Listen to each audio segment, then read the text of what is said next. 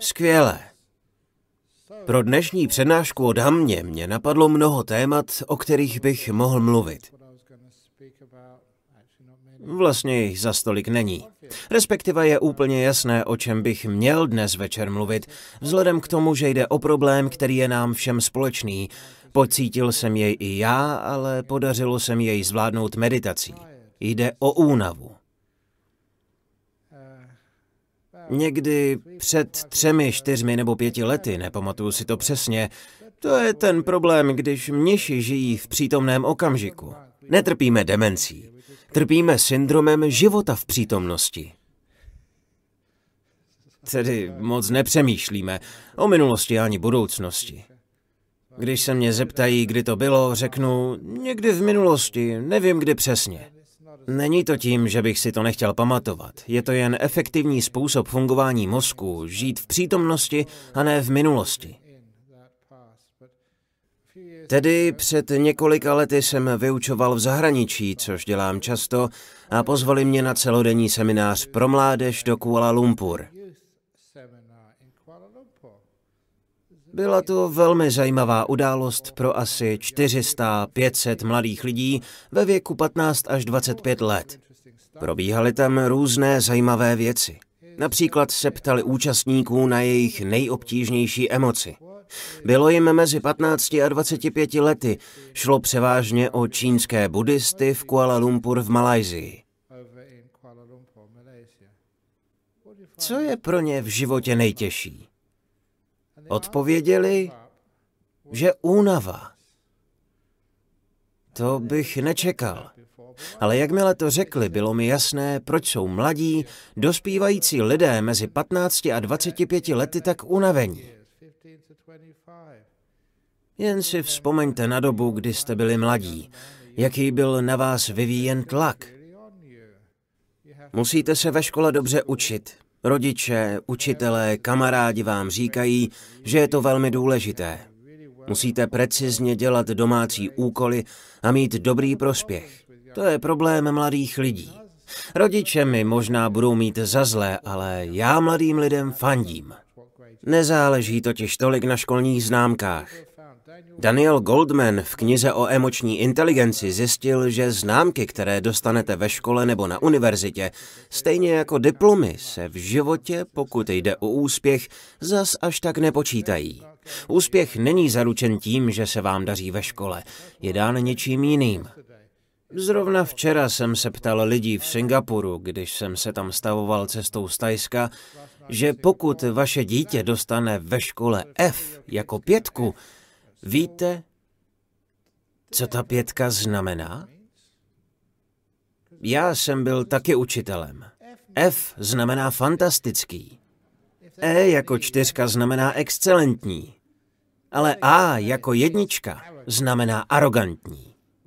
Ti, kdo jsou pišní na to, že dostávají Ačka a jedině Ačka, právě ti bývají osinou v zadku, ne? Bývají na myšlení, dostal jsem Ačko. Takže já dávám přednost Fkům, fantastickým, Ečkám, excelentním. Protože potom nevyvíjíme takový tlak na úspěch v soutěži o dobré známky nebo o místo na dobré univerzitě. Podívejte se na mě. Získal jsem místo na jedné z nejlepších univerzit a co se mi stalo? K ničemu mi nepomohlo, že jsem šel na Cambridge. Mohl jsem zrovna tak jít na nějakou obyčejnou školu nebo třeba na žádnou. Ve skutečnosti je to tak, že kdybych nešel na Cambridge, pravděpodobně bych se stal mnichem ještě dřív. To by bylo fajn, ale tohle se v životě stává. Něco vás to naučí. Když už jsme u toho, já často a rád odbíhám od tématu. Jedna z nejdůležitějších událostí mého studentského života, která mě přiblížila k tomu, abych se stal mnichem spíš než akademikem, byla v té době jsem si ještě neuvědomoval, jak to bylo důležité, ale když se ohlédnu zpět, vidím klíčové momenty, které nasměrovaly můj život. Byl jsem buddhistou už na univerzitě. Byli tam i jiní buddhisté, přesto jeden z mých nejlepších přátel byl křesťan. Silně praktikující křesťan. Později se stal hippíkem, ale tehdy to každopádně byl velmi silně věřící křesťan. Jednoho dne mi řekl, že s partou přátel v kurzu biblických studií začali jednou týdně docházet jako dobrovolníci do místní nemocnice pro lidi s duševními poruchami a nabídl mi tuto možnost. Nejprve se mi do toho moc nechtělo. Cítil jsem však, že když nepůjdu, zradím svůj tým, buddhisty. Takže jediný důvod, proč jsem šel pomáhat, bylo moje ego, má pícha. Když to zvládnou křesťané, tak buddhisté taky. Jen o to šlo. Zcela upřímně, šel jsem tam jen proto, že šel on a tím pádem jsem musel i já. Stala se však zvláštní věc, jako mnohokrát v životě. Uděláte něco z nějakého důvodu a pak se objeví jiné důvody, které začnou převažovat a změní váš život. Ti křesťané tam chodili dva nebo tři týdny a odpadli. Já tam nakonec vydržel dva roky. Každé odpoledne na Cambridge jsem si zorganizoval lekce a program tak, abych tam mohl docházet. Zbožňoval jsem to. A přemýšlel jsem proč. Proč mě to bavilo? Pomáhal jsem při pracovní terapii pro lidi s Downovým syndromem. Bylo neuvěřitelné vidět emoční inteligenci, kterou ty děti měly. Ani ne děti, spíše už mladí muži a ženy. Ačkoliv jsem tehdy pojem emoční inteligence neznal, bylo to přibližně v letech 1969 až 71. Byli zkrátka velmi senzitivní v oblastech, ve kterých jsem sám neměl žádnou zkušenost. Vzpomínám si na několik takových situací. Byl jsem tehdy mladý muž, rozešel jsem se s přítelkyní, přišel jsem tam a oni to hned poznali. Nemusel jsem jim nic říkat, prostě ke mně přiběhli a rovnou mě objali. Proč to děláte? Něco se stalo, že jo? Jak to jen můžete vědět? Byli velmi citliví k mým pocitům. Skvěle mě znali a měli mě rádi. Dokázali neuvěřitelně vnímat mé emoce. Později jsem seděl vedle laureátů Nobelovy ceny a ti lidé vůbec neměli sociální cítění. Neměli ve svém mozku jediný emoční neuron. Tedy měli, samozřejmě, že přeháním. Proto jsem raději trávil odpoledne s lidmi s Downovým syndromem. To oni byli mý učitelé života. Od nich jsem se naučil daleko víc. Lépe jsem s nimi rostl. Musel jsem se do těchto lidí vcítit. Když jsem s profesory, s lektory nebo dokonce se svými přáteli, všichni říkají, je takovéto slovo gomajan. Chvíli mi trvalo, než jsem si to vybavil. Keci v jazyce pálí. Žijí jen ve svých hlavách, vůbec nechápou své pocity. Ti pánové a dámy vůbec nechápou, jak spolu navzájem vycházet, mají jen své představy, sny, názory, filozofování. Ale lidé s Downovým syndromem ti opravdu cítili, rozuměli svým emocím. Škola jim sice moc nešla. Byli příšerní v předmětech, jako je matematika, ale byli naprosto geniální ve schopnostech vnímat, jak se cítí druzí a v tom, jak být laskavý. Tedy proto jsem raději trávil čas s těmito lidmi než s profesory.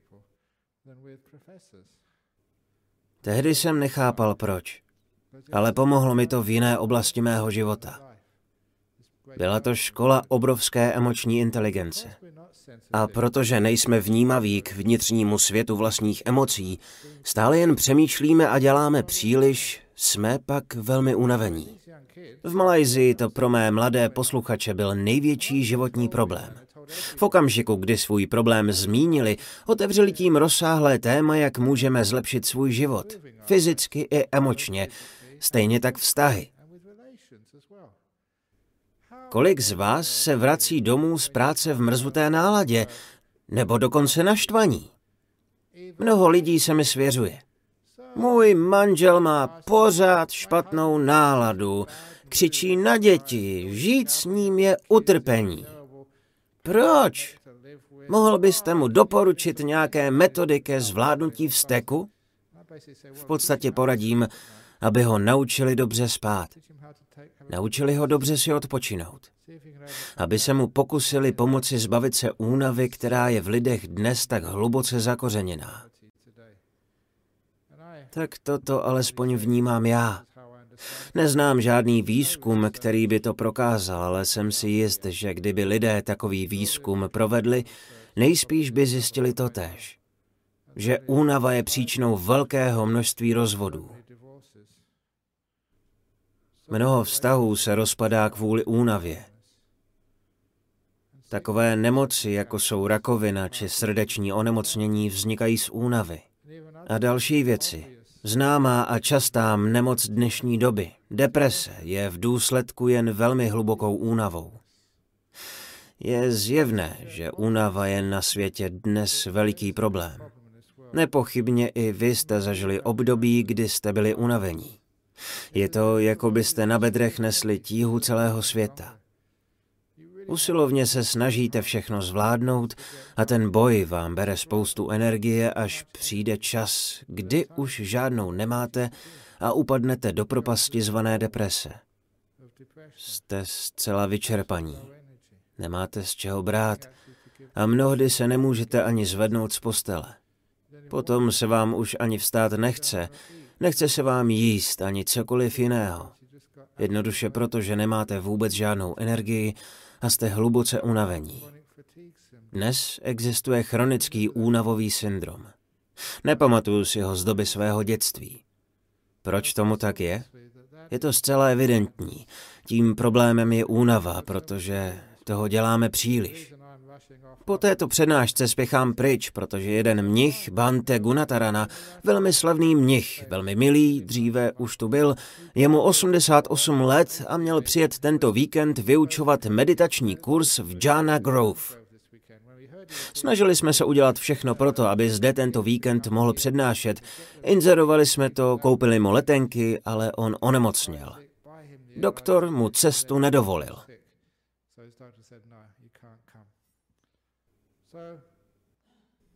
Na koho to padne? Na toho nahoře. Takže kurz budu učit já. Měl jsem tento víkend v plánu odpočívat. Vrátil jsem se z dlouhé cesty z Tajska, kde jsem učil spoustu hodin a v pondělí hned ráno zase odjíždím učit do Koreji. Teď jsem si měl odpočinout. Jsem opravdu unavený. Měl bych být vyčerpaný. Ale když jste dlouho mnichem a meditujete, Naučíte se jednu věc. Vyrovnat se s únavou tak, abyste nebyli v depresi, podráždění ani zlí, abyste neměli emoční nebo fyzické problémy. Jak se můžeme v dnešním světě s únavou vypořádat, když dnes musíme dělat spoustu věcí, pravděpodobně daleko víc než naši předci? Jak tedy únavu zvládnout? Za prvé, jste-li unavení, nemůžete si dovolit trápit se tím, co bude. Nemáte energii na zbyt. Když mám hodně práce, raději se vůbec nedívám do diáře. Kdybych se tam podíval, tohle se nedá zvládnout. Ostatní mniši se mě ptají, jak to můžeš zvládnout. Nedívám se do diáře, žiju pouhou přítomností. Kolik energie vyplýtváte tím, že se trápíte, že něco nezvládnete. Já tohle nikdy nedělám, protože vím, jak by to bylo strašné.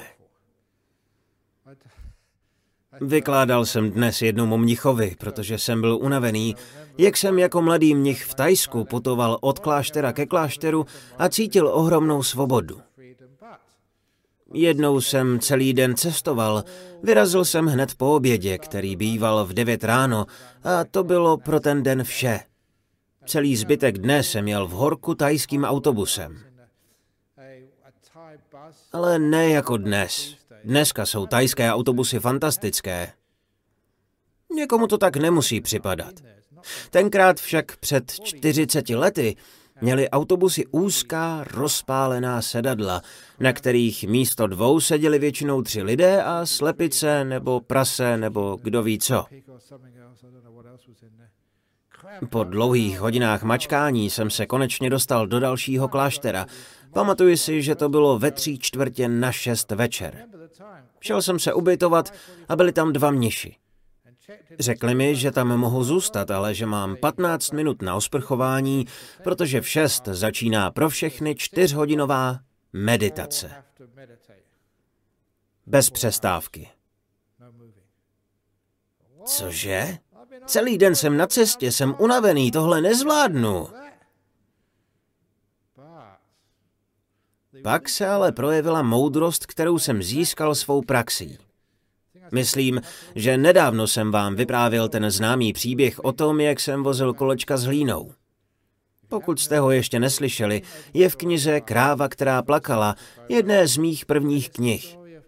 Je o tom, jak jsem jako mladý mnich převážel v kolečkách hlínu z místa na místo tři dny od devíti do devíti, protože si to přál můj učitel. Byla to těžká práce, opravdu dřina, ale mě to nevadilo. Byl jsem zdravý a fit, stejně jako teď. Když bylo hotovo, Ajahn Chah odjel do jiného kláštera. Druhý mnich, který je tam teď opatem, nám řekl, dali jste hlínu na špatné místo, přesuňte ji. Tedy další tři dny těžké práce. Dalo se to zvládnout, ale byl jsem špinavý, spocený a poštípaný od komárů. Nemůžete je od sebe odhánět, když máte v obou rukou kolečko. Potíte se a komáři si na vás při takové práci pěkně smlsnou. Po šesti dnech bylo konečně hotovo. V noci se můj učitel Ajahn Chah vrátil a ráno nám řekl, proč jste tu hlínu dali sem? Řekl jsem vám, abyste ji dali tam. Převezte ji. Následovaly další tři dny těžké dřiny v džungli plné komárů.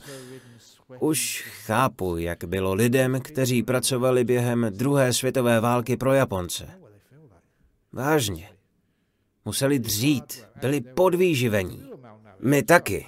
Měli byste vidět moje tehdejší fotky, nepoznali byste mě.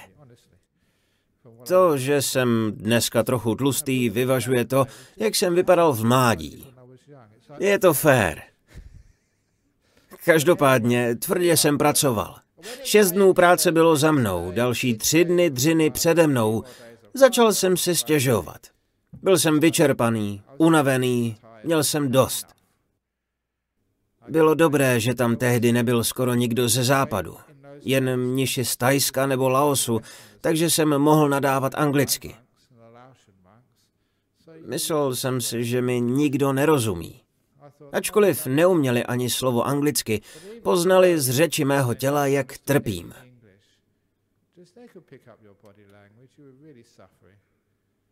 Tehdy jeden mnich, už si nepamatuju, kdo to byl, ale ať to byl kdokoliv, mnohokrát mu děkuji za to, co mě naučil.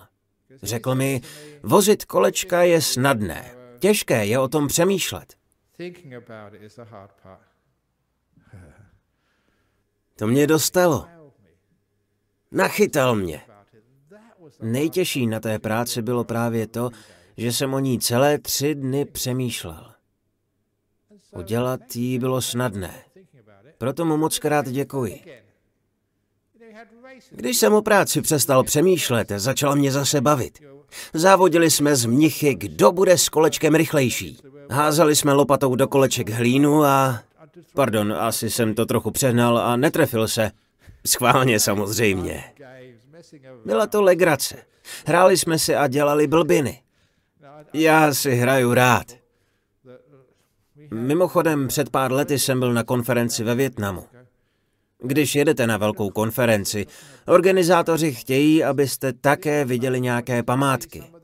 Nemám rád, když jsem za turistu, ale neměl jsem na výběr. Bylo to někde uprostřed Větnamu, byla tam jezera a podzemní tunely, kde se proplouvá na člunech. Nádherné místo. Fascinující. Nicméně cestou zpátky Vlastně bylo zvláštní, že jsem tam reprezentoval Singapur a ne Austrálii. Takže jsem byl v loďce Singapuru, v našem člunu byla Theravada. Byl tam ještě jeden člun Singapuru, ve kterém byly mniši mahajánské tradice. Mrkl jsem na ně a řekl, dáme závod. Kdo je lepší, Theravada nebo Mahajána? Jsou to dva směry buddhismu, tak jsme závodili. Mahajána proti Theravádě. Byl jsem v posádce Téraváda a pádloval jako o život. Měši z Mahajány taky dělali, co mohli a chtěli vyhrát. Samozřejmě zvítězila Téraváda. To je jasné, pokud je vám o buddhismu něco známo. Stoupenci Mahajány jsou totiž bodhisattva, dají přednost druhým, i když jde o dosažení osvícení, takže nás vyhrát nechali. Je to jejich tradice. Tak to si hrajeme. Mniši mají spoustu zábavy. Občas děláme hlouposti, ale je to legrace. Někdy bývá náboženství až moc vážné. Ale já jsem v tomto rebel. Každopádně tehdy v Tajsku jsem se naučil, jak se bavit, protože jsem byl vyčerpaný vožením hlíny. Ale místo, abych o tom přemýšlel, jsem prostě jen vozil hlínu. Únava pak úplně zmizela. Stejně jako dnes večer. Když přestanete přemýšlet o budoucnosti, co by se mohlo stát, únava zmizí. Většinu energie totiž promrháte přemýšlením. Jste-li unavení, máte-li za sebou náročný den, nemůžete si přece dovolit zbytečně přemýšlet. Stěžovat si, mít starosti a obavy, něco plánovat. Váš mozek je unavený. Dejte mu pokoj. Ale co lidé většinou dělají, když jsou unavení? Jsou mrzutí, neumějí jen tak být. Pořád jen přemýšlejí. To je hlavní důvod, proč jsou lidé unavení. Pořád přemýšlejí místo, aby něco udělali. Nevím, co máte tento víkend v plánu, ale nepřemýšlejte o tom. Prostě to udělejte. Řekne-li vám manžel, že má moc práce, když chcete, aby uklidil garáž, řekněte mu, nepřemýšlej o tom, udělej to. Nebo když musíte jít na biopsii. Nepřemýšlejte o tom, to vás jen vyčerpá. Je to rakovina? Asi umřu? Nepřemýšlejte a prostě tam běžte. Dokonce i smrt. Zemříte normální. Nepřemýšlejte o tom, prostě to udělejte. Problém je o tom přemýšlet. Ale nedělejte to schválně, jen když to opravdu přijde.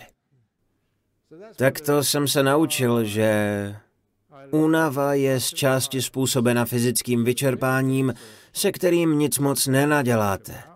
Vlastně něco málo ano, ale hlavní část únavy je mentální, emoční únava. Emoční únava přichází, když se příliš snažíte. Nevím, proč se lidi tak snaží. Někdy tvrdí, že musí. Není to pravda. Nemusíte. Ale můj šéf očekává, že zpracuji tento úkol. Stačí, pokud si myslí, že pracujete.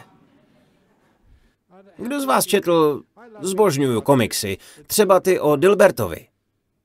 Vzpomínám si na Valiho v komiksech o Dilbertovi. Vali je ten týpek v kanceláři, který stále nosí kávu zleva doprava, zprava doleva. Vůbec nepracuje. Nosí jen kávu tam a zpět, práci jen předstírá a tak ho nevyhodí. Možná je to se mnou stejné, taky jen předstírám. Eh, každopádně si vybavuju ještě jiný úžasný komiks, který jsem nedávno viděl. Zase odbočuju. Někdo mi to poslal a je to skutečně nádherný příklad toho, proč se lidé bojí smrti. Nebojte se, jste ještě naživu. Nepřemýšlejte o tom, netrapte se budoucností. Ten komiks byl o Arašídech. Ty báječné postavičky Snoopyho a Charlieho Browna. Vážně si ty komiksy přečtěte, protože vás obohatí mnohem víc než kdejaké novinové články. Jsou velmi hlubokomyslné. Takže Charlie Brown a jeho pes Snoopy byli patrně někde na dovolené. Seděli na molu. Jen tak seděli a užívali si den. Krásný výhled na hory a jezera a na vodu. Jen tak si lebedili a Charlie Brown Snoopy mu říká. Víš co, Snoopy, jednoho dne každý z nás zemře. A Snoopy, velký filozof, opravdu moudrý pes, moudřejší než lidé, řekl, to je pravda. Jednoho dne každý z nás zemře, ale většinu dní umírat nebudeme. To je skutečně moudré. Ano, všichni jednou zemřeme, ale většinu času nikoli. Tak proč být negativní? Proto o tom nepřemýšlejte. Protože přemýšlení o těchto věcech nás vyčerpá ze všeho nejvíc. Nebo například děti.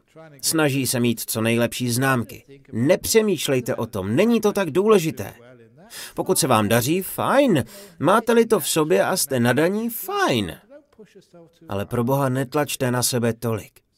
Rodiče jsou za to na mě nikdy naštvaní, ale já jen chci, aby děti měly i emoční inteligenci.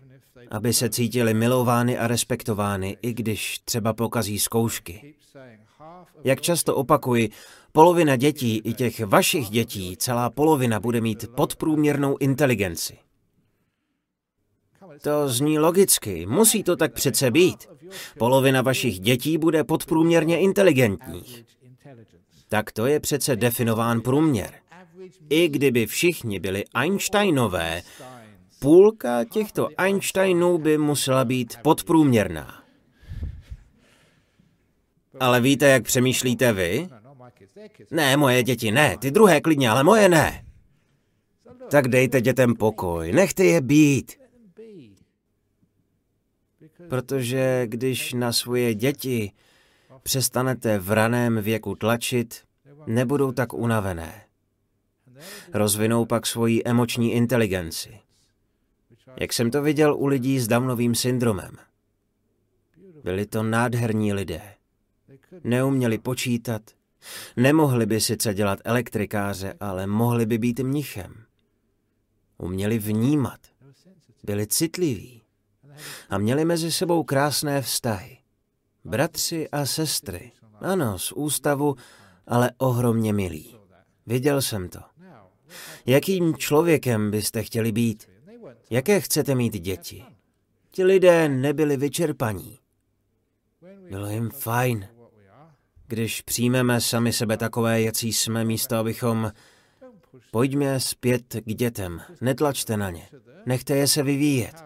Pečujte o ně, povzbuzujte je, inspirujte, kdo ví, co z nich jednou bude. Každý nepůjde na vysokou. Je hrozné, že všichni dnes musí jít na vysokou. Život je mnohem víc než jen škola. Spousta lidí se na vysoké jen zbytečně ničí. Vzpomínám si na jedno grafity na filozofické fakultě. Ne, vlastně to bylo zvenku na laboratoři fyziky na Cambridge. Tenkrát byla grafity atraktivní, protože bývala velmi propracovaná. Stálo tam, zkoušky vás postupně zničí. Úžasná slovní hříčka. Zničí vás, jak postupujete postupních vzdělání. Ubíjejí veškeré vědění. Ubíjejí radost ze zkoumání světa tím, že jsme testováni a známkováni, kdo je nejlepší. Většina akademických institucí ve skutečnosti brzdí rozvoj emoční inteligence. Možná se to někde změnilo, ale většina z nich potlačuje schopnost objevovat. A taky navzájem spolupracovat, protože vás hodnotí individuálně. Musíte soutěžit se svými nejlepšími kamarády. To pochopitelně velmi vyčerpává, protože se snažíte být někým, kým nejste. To je velký stres. Já vůbec žádný stres nemám, i když mluvím na veřejnosti. Před mnoha lety jsem zjistil, jak na to. Je to jednoduché. Pokud se vám moje přednáška líbí, skvěle. Mám radost, že jste spokojeni a že mohu pomoci změnit váš život. Jsem moc rád, když vidím pozitivní reakce. Ale ještě větší radost budu mít, pokud se vám líbit nebude. Protože pak mi dáte pokoj a já si budu moci užívat více času pro sebe ve své jeskyni a odpočinout si. Stejně jste už všechny moje historky a vtipy slyšeli, takže už sem nemusíte chodit. Paráda. To je můj trik, to je moje strategie, ale nefunguje. Popsal jsem všechny svoje příběhy v knihách, abyste se už nemuseli chodit. Vyprávím je pořád dokola a doufám, že vás unudím k smrti a už nepřijdete. Ale nefunguje to. Chcete stále další, musíte být masochisti. Ale teď vážně, Jde o to, že je mi to jedno. Tak nebo tak, život bude dobrý, ať již máte úspěch nebo ne. Problém je ale tlak, který je na vás vyvíjen. Máte o úspěchu jen jedinou představu. Možná máte jen omezené představy o tom, co znamená být úspěšným člověkem. Já se pokouším tyto představy o úspěchu v životě rozšířit. Mohli byste žít třeba na ulici, ale žili byste šťastný život. Je to úspěch? Někdy si lidé pomyslí, chudák takový člověk, ale když se ho zeptáte, řekne, jsem svobodný, nemusím se o nic starat. Možná je mi trochu zima. Žili jste někdy na ulici? Já si vzpomínám na kempování pod mostem v dobách hippie. Také jako mnich mám jedny z nejlepších vzpomínek na dobu, kdy jsme po pěti letech museli odejít v Tajsku z kláštera. Měli jsme za sebou základní výcvik a ven, šup, šup, šup. Šel jsem pěšky a všechny své věci jsem si nesl sebou. Nebylo jich za stolik, byly lehké. Všechen svůj majetek jsem měl na zádech a nebyla to tíha. Byl to překrásný pocit svobody, jako být ptákem. Tak jsem se cítil. Na každé křižovatce jsem mohl jít, na kterou stranu jsem chtěl. Necítil jsem žádný tlak. Nikam jsem nemusel. Neměl jsem žádné úkoly, žádné termíny, žádné schůzky. Jen jsem si řekl, tam je to pěkné, tam jdu. Bylo to úžasné. Mohl jsem spát kdekoliv. V rýžovém poli, v ohradě. Můj učitel říkal, že nejlepší místo na spaní pro mnicha je hřbitov. Tajci se totiž hrozně bojí duchů. Proto jsem tam měl zaručeně klidný večer. Kdekoliv jinde by mi byli v patách a na něco se ptali. Takže hřbitov bylo moje oblíbené místo na spaní. Všichni ostatní tam také spali. Všichni ti mrtví. Bylo to pěkné místo. Každopádně necítit žádný tlak byl skutečně krásný pocit. Obrovská svoboda. Ráno jsem se vydal do kterékoliv vesnice a vždy dostal něco k jídlu, nějakou almužnu. Neměl jsem žádné starosti. Nepotřeboval jsem ani peníze. Stačila miska na jídlo. Byl to nádherný pocit svobody. I když jsem chodil velmi daleko a bylo horko, nebyl jsem vůbec unavený. Myslím, emočně. Protože jsem o ničem nemusel přemýšlet. Nebylo ani nad čím. Nad čím tak přemýšlíte? Máte starosti s tím, kde musíte být, uvažujete, jak se tam dostanete. Starostmi o budoucnost ztrácíme spoustu času a energie. Proto pokud chcete překonat únavu a dělá vám to problémy, naučte se prosím používat mysl efektivně. Žít život je lehké, přemýšlet o něm je těžké. Žít s partnerem je lehké, ale přemýšlet o tom vás dovede k šílenství. V Tajsku jsem pořád slyšel, můj muž na mě pořád křičí a je nepříjemný. Ale já stále opakuji. Pokud váš muž přijde domů, říká vám škaredé věci a je na vás zlý, vzpomeňte si, k čemu máme dvě uši. Jedním uchem tam, druhým ven. Neposlouchejte ho. Protože když to budete držet v sobě, budete o tom přemýšlet. Puste to hned z hlavy. Tajemství překonání únavy totiž spočívá ve schopnosti pustit z hlavy všechny ty zbytečnosti. Přestat o věcech přemýšlet a prostě je udělat. Nepřemýšlet o budoucnosti. To vás vyčerpává. Tyto starosti a nechte je plavat, co už se stalo. Nevím, jestli jsem vám už povídal o tom, jak jsem nedávno dostal úžasný kompliment. Před pár týdny jsem jako každý rok navštívil Združení onkologických pacientů. Začínali v takovém starém domě v Kottleslow, ale vláda západní Austrálie pak naštěstí investovala hodně peněz do vybudování velikého kampusu. Najdete tam různá združení pro všechny možné druhy rakoviny. Rakovinu kůže, prostaty, rakoviny prsu a taky oddělení wellness. Vše v jednom areálu, je to skvělé. Jezdí vám tam každý rok už 26 let. 26 let je dlouhá doba. Chodím tam většinou dávat úvodní přednášku na začátku roku. Chtějí začínat něčím dobrým. Řekli mi, že mě tam zvou stále znovu, protože před 26 lety tam byla žena, měla rakovinu, byla v remisi, ale pořád se bála, co když se jí rakovina vrátí. Co když se to vrátí? Nikdo jí nedokázal poradit. A pak přijde mnich a poví příběh o dalším velkém filozofovi. Už jsem vám říkal o Snoopim, americkém filozofovi, největším filozofovi minulého století. Ale ještě dřív tady byl jeden anglický filozof, kterého si velmi vážím.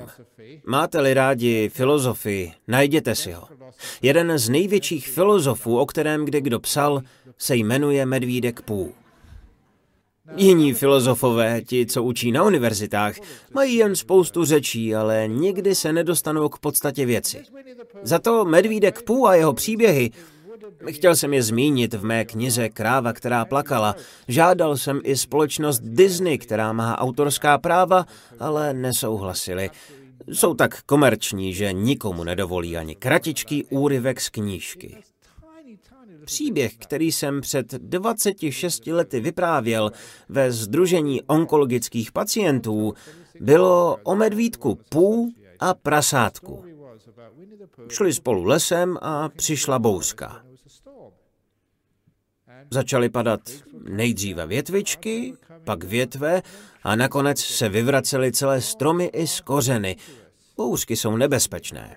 Za bouřky byste do lesa chodit neměli. Prasátko bylo k smrti vyděšené a mělo takový strach, že se otočilo na medvídka a řeklo, já už dál jít nemůžu, dál už nemůžu, strašně se bojím. Proč, zeptal se Pů.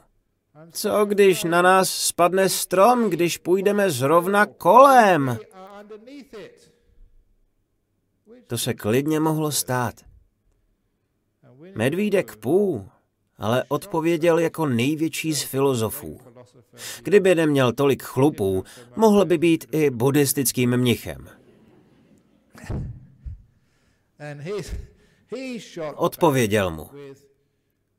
A co když strom spadne, když pod ním zrovna nebudeme? A bylo po strachu. Veškerý strach totiž pramení z negativního pohledu na budoucnost. Z přemýšlení o tom, co by se mohlo pokazit. Z mysli, která jen hledá chyby. Toto je strach. Opakem je naděje, pozitivní pohled na budoucnost. Co všechno se může podařit. Možná jste si všimli, že když se v životě něčeho bojíte, je pravděpodobnější, že se to opravdu stane. Když ale máte naději, máte větší šanci, že se splní to, v co doufáte. Takže když jsem před 26 lety té dívce ten příběh vyprávěl, odpověděl jsem tím na její obavy. Co když se rakovina vrátí? Odpověď zní, a co když se už nevrátí? A nevrátila se. Proto mě tam stále zvou přednášet. Já se vracím, rakovina ne. Pojďme to rozebrat trochu podrobněji. Je zřejmé, že pokud máte z rakoviny strach a bojíte se, co když se to vrátí? Vrátí se to, budete v napětí, ve stresu. Pak ale stres a věci, které rakovinu způsobí, jen zvětšujete. Ale když budete doufat, že se nevrátí, nebude vás to stresovat. Budete uvolněnější, zdravější a zvýší se pravděpodobnost, že už se rakovina opravdu nevrátí. Zvýšíte tím své šance na úspěch a na zdravý a šťastný život. A také se nebudete vyčerpávat starostmi o budoucnost. Ale pojďme ještě hlouběji. Toto jsou poznatky z meditace, avšak úžasné. Lidská mysl má dvě části. Vysvětluje to, proč jsou lidé unavení. Já je nazývám ta, která koná a ta, která ví. Pokud jste mě někdy slyšeli učit meditaci, tak to znáte. Je to velmi mocný způsob náhledu na lidskou mysl. Konající část mysli je ta, která reaguje na to, co říkám, přemýšlí o tom, posuzuje, co je dobré nebo naopak hloupost. Této reakci se říká konat. Plánovat, vzpomínat, řešit věci, něco udělat, rozhodnout se jít, přemýšlet, co uděláte, až odejdete, co budete dělat o víkendu. Tohle vše patří k části mysli, která koná. Druhá část mysli je ta, která ví. Pasivní vědomí, všímavost. Vnímá, že vás svědí ruka, že je v této místnosti chladno, že jsou v dálce slyšet auta. Prostě vědění. Jakmile pochopíte rozdíl mezi těmito dvěma částmi lidské mysli, všimnete si, že většinu mentální energie, přes 90%, spotřebovává konání, vaše reakce. Což znamená, že už vám nezbývá téměř nic na to, abyste věděli, vnímali, všímali si, cítili. Proto tolik lidí vůbec nevidí hvězdy na obloze, přestože tam jsou. Mají moc práce. Necítí vítr. Neví, že prší. Jsou zaměstnáni něčím jiným. Nejsou naživu. A současně jsou velmi, velmi vyčerpaní. Dělají toho prostě moc. Málo kdy jen tak jsou. Takže místo přemýšlení prostě jen buďte. Vnímejte. Vnímejte vítr. Vnímejte chlad. Vnímejte teplo. Jděte bosky k autu. Vnímejte kamínky a trávu bosýma nohama. Budete cítit, že žijete. Ale nejen to, načerpáte energii do svého vědomí. Nebudete ji plítvat konáním. Když znovu načerpáte energii do pasivního vědomí, do vědění, do všímavosti, únava začne mizet. Procitnete. Psychická únava je nedostatek energie ve vašem vědomí. Vložte do svého vědomí energii a budete se cítit čilí. Dobrým příkladem je šálek kávy. Předtím, než si dáte kávu, se cítíte mizerně. Jakmile si ji dáte, úplně se probudíte, ožijete. Uvidíte věci, uslyšíte, můžete přemýšlet. Není to sice přirozená energie, ale je to energie. Teď si představte, že by to byla přirozená energie. Probudíte se, ožijete. Když je mysl nabitá energií, nabudí energií i tělo. Tak to dělám i já. Když vedu meditaci, tak většinou dávám pokyny téměř po celou její dobu, ale tentokrát jsem byl skutečně vyčerpaný. Měli byste vidět, kolik jsem měl dneska během uplynulých dvou týdnů práce. Takže tentokrát jsem během meditace mluvil asi jen 20 minut a pak jsem přestal cokoliv dělat. Přivedl jsem svou mysl do naprostého klidu. Jen jsem byl všímavý a energie se vrátila zpět.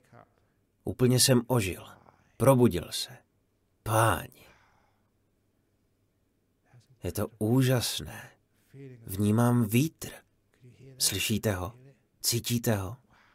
Nádhera. Lidé to většinou neslyší, ale já ano.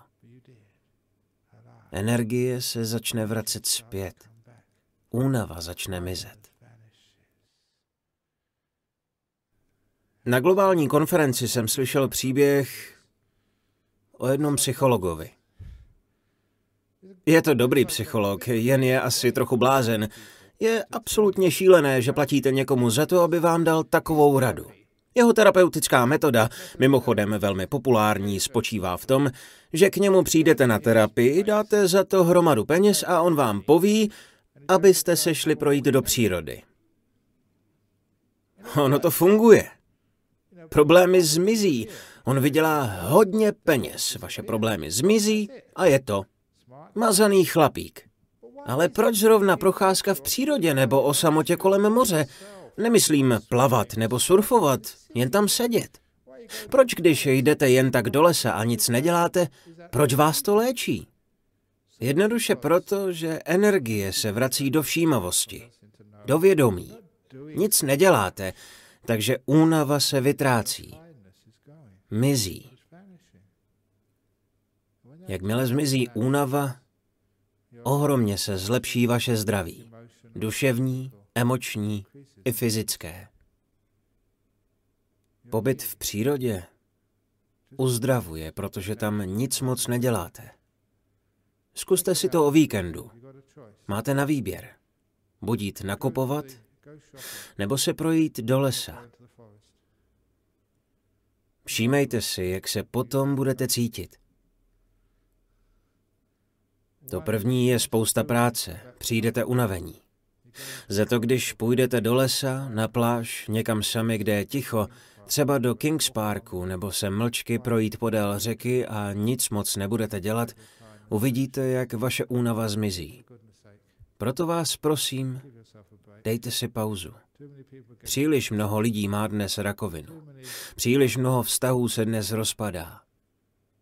Mnoho dětí nemůže navázat vztah s rodiči, jelikož rodiče to nezvládají, protože jsou příliš unavení.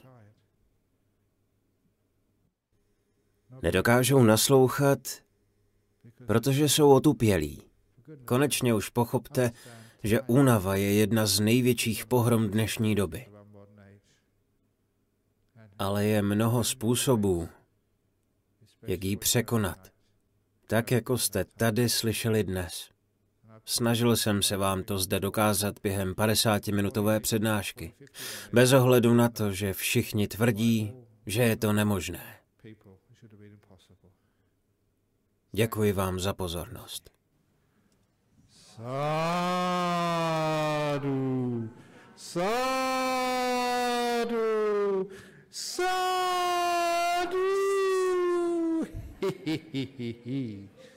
Skvělé, tomu říkám energie.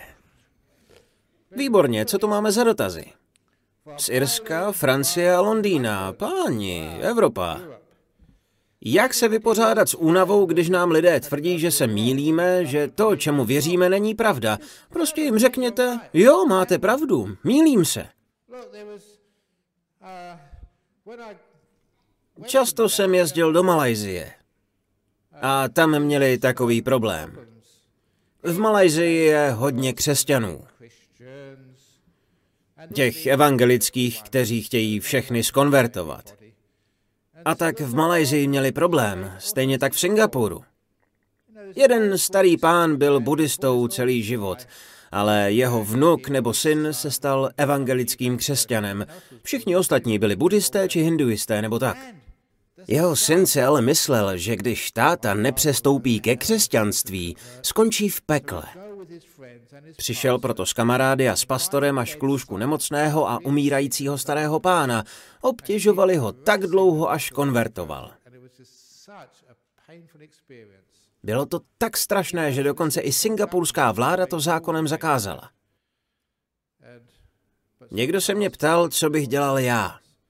Co kdyby můj syn nebo vnuk přišel až k mé smrtelné posteli a s pastorem a s kamarády mi začali vykládat o Bibli, zpívali aleluja a strašili mě peklem, protože Ježíš je jediná cesta. Co bych dělal? Nepokoušejte se nikoho přesvědčit, že nemá pravdu. To nejde. Konvertujte. Řekněte mu, jo, to dává smysl, můj synu, přijmu Ježíše za svého spasitele. Budou nadšení, aleluja, aleluja, a nechají vás na pokoji. Ale jakmile vypadnou ze dveří, můžete konvertovat zpět k buddhismu. Toto je má praktická rada. Takže když vám někdo říká, že se pletete, řekněte, máte pravdu, souhlasím s vámi, pletu se. Dají vám pak pokoj.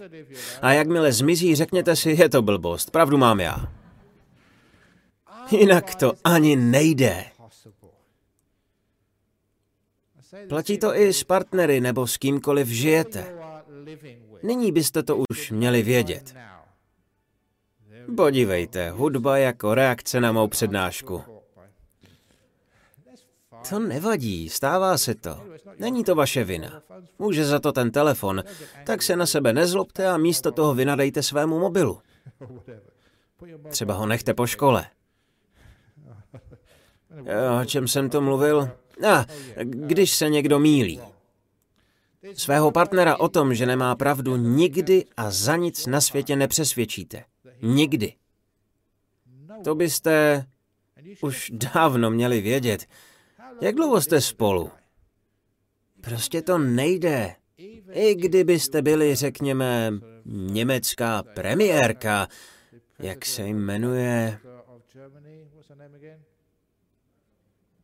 Angela Merkelová. Neskutečně chytrá žena, velmi mocná. Nevím, zda je vdaná, ale vsadil bych se, že v hádce s manželem vždycky prohraje. Ani ona nedokáže manžela přesvědčit, že se mílí. Stejně jako Obama nemůže přesvědčit svou ženu Michelle, že nemá pravdu. Nejde to. Nezáleží na tom, jakou máte moc nebo IQ, prostě to nejde. Tak se o to ani nesnažte. Spousta manželů umí přikivovat. Ano, drahá, ano, ano, souhlasím s tebou. A pak to udělají podle sebe. Tak to je. Tak si ženy zvykejte. Každopádně, pokud jste to ještě neslyšeli, vyprávím na svatbách tento příběh. Zítra mám další svatbu. Nikdy a nikoho nepřesvědčíte o tom, že nemá pravdu. Tak jak vůbec můžeme činit rozhodnutí a proplouvat životem, abychom se stále jen nepodřizovali? Je děsné, když musíte s partnerem vždycky jen souhlasit, když on nebo ona musí mít vždycky pravdu. Řešení je metoda podle kalendáře. Umožní vám žít se svým partnerem v harmonii. Metoda kalendáře spočívá v tom, že když vznikne mezi vámi spor, nesmíte se hádat, kdo má pravdu. Rozhodne kalendář. V liché dny v měsíci bude mít pravdu ona. V sudé dny bude mít pravdu muž. Bude to fér. Dnes je 19. takže dnes mají pravdu ženy. Ale pozor, zítra má pravdu muž. Hádky skončí. Rozhodne kalendář a vy se tak vyhnete zbytečnému dohadování. A nic se nestane, pokud nebude po vašem. Alespoň to bude fér. Lidé už přišli na to, hlavně ženy, že dámy budou mít během roku svou pravdu vícekrát než muži. Asi jenom o čtyři nebo pět dní, tak jim to pánové dopřejte, stojí to za to. Někoho taky napadlo, jak to pak bude ve vztahu gejů.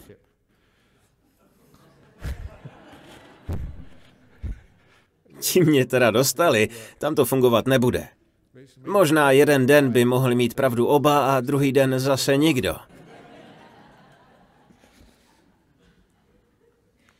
Každopádně, když vám někdo říká, že se pletete, zapomeňte na to.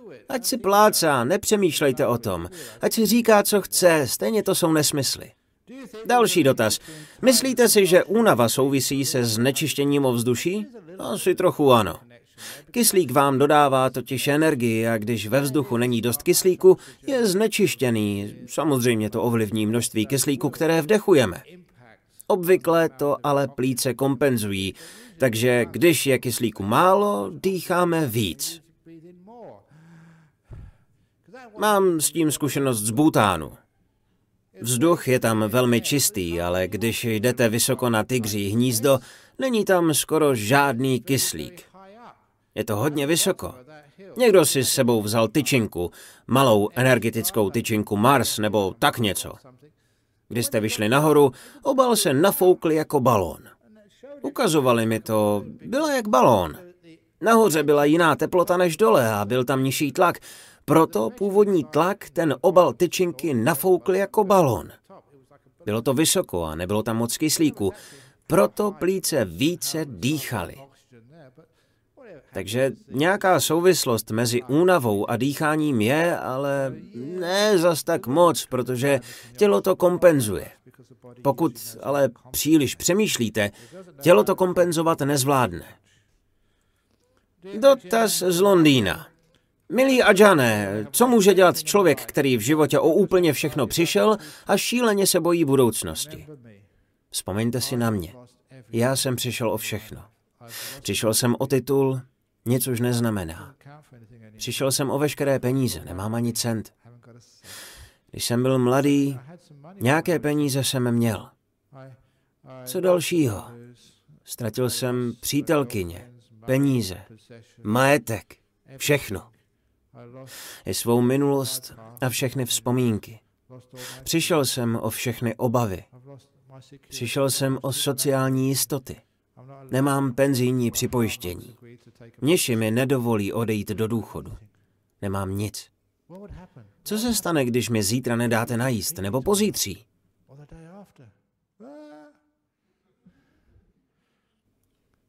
Problém totiž není, že o všechno přijdete. Někdy vás to osvobodí. Můžete žít prostě, naučit se to. Šílená úzkost znamená, že jste nepřišel jen o majetek, ale necháte si vzít i svůj klid.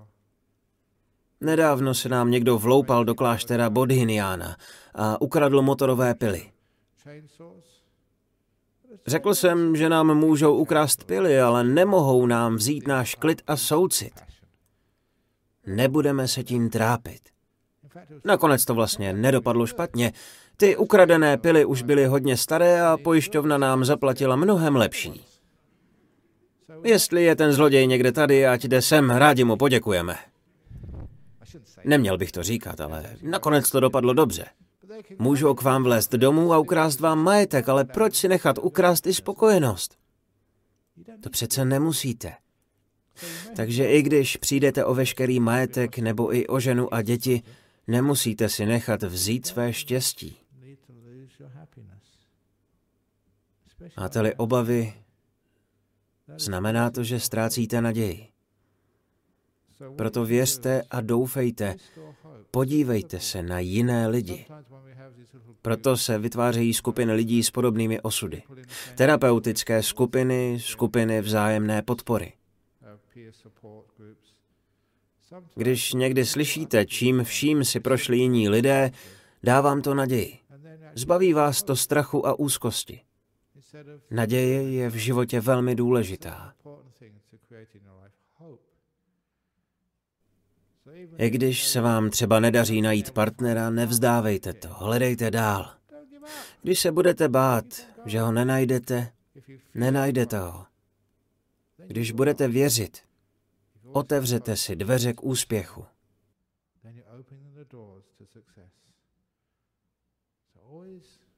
Hleďte do budoucnosti pozitivně.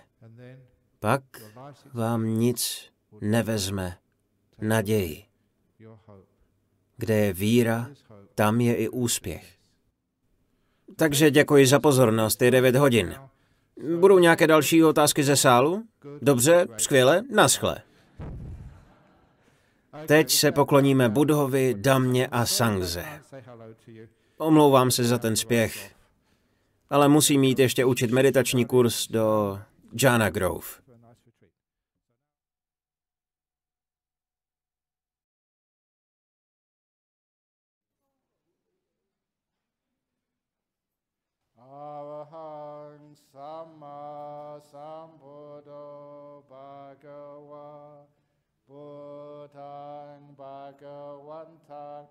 Abhivade. Sawakato Bhagavata Dhammo Dhammang Namasam Supatipano Bhagavato Sawaka Sango Sanghang Namami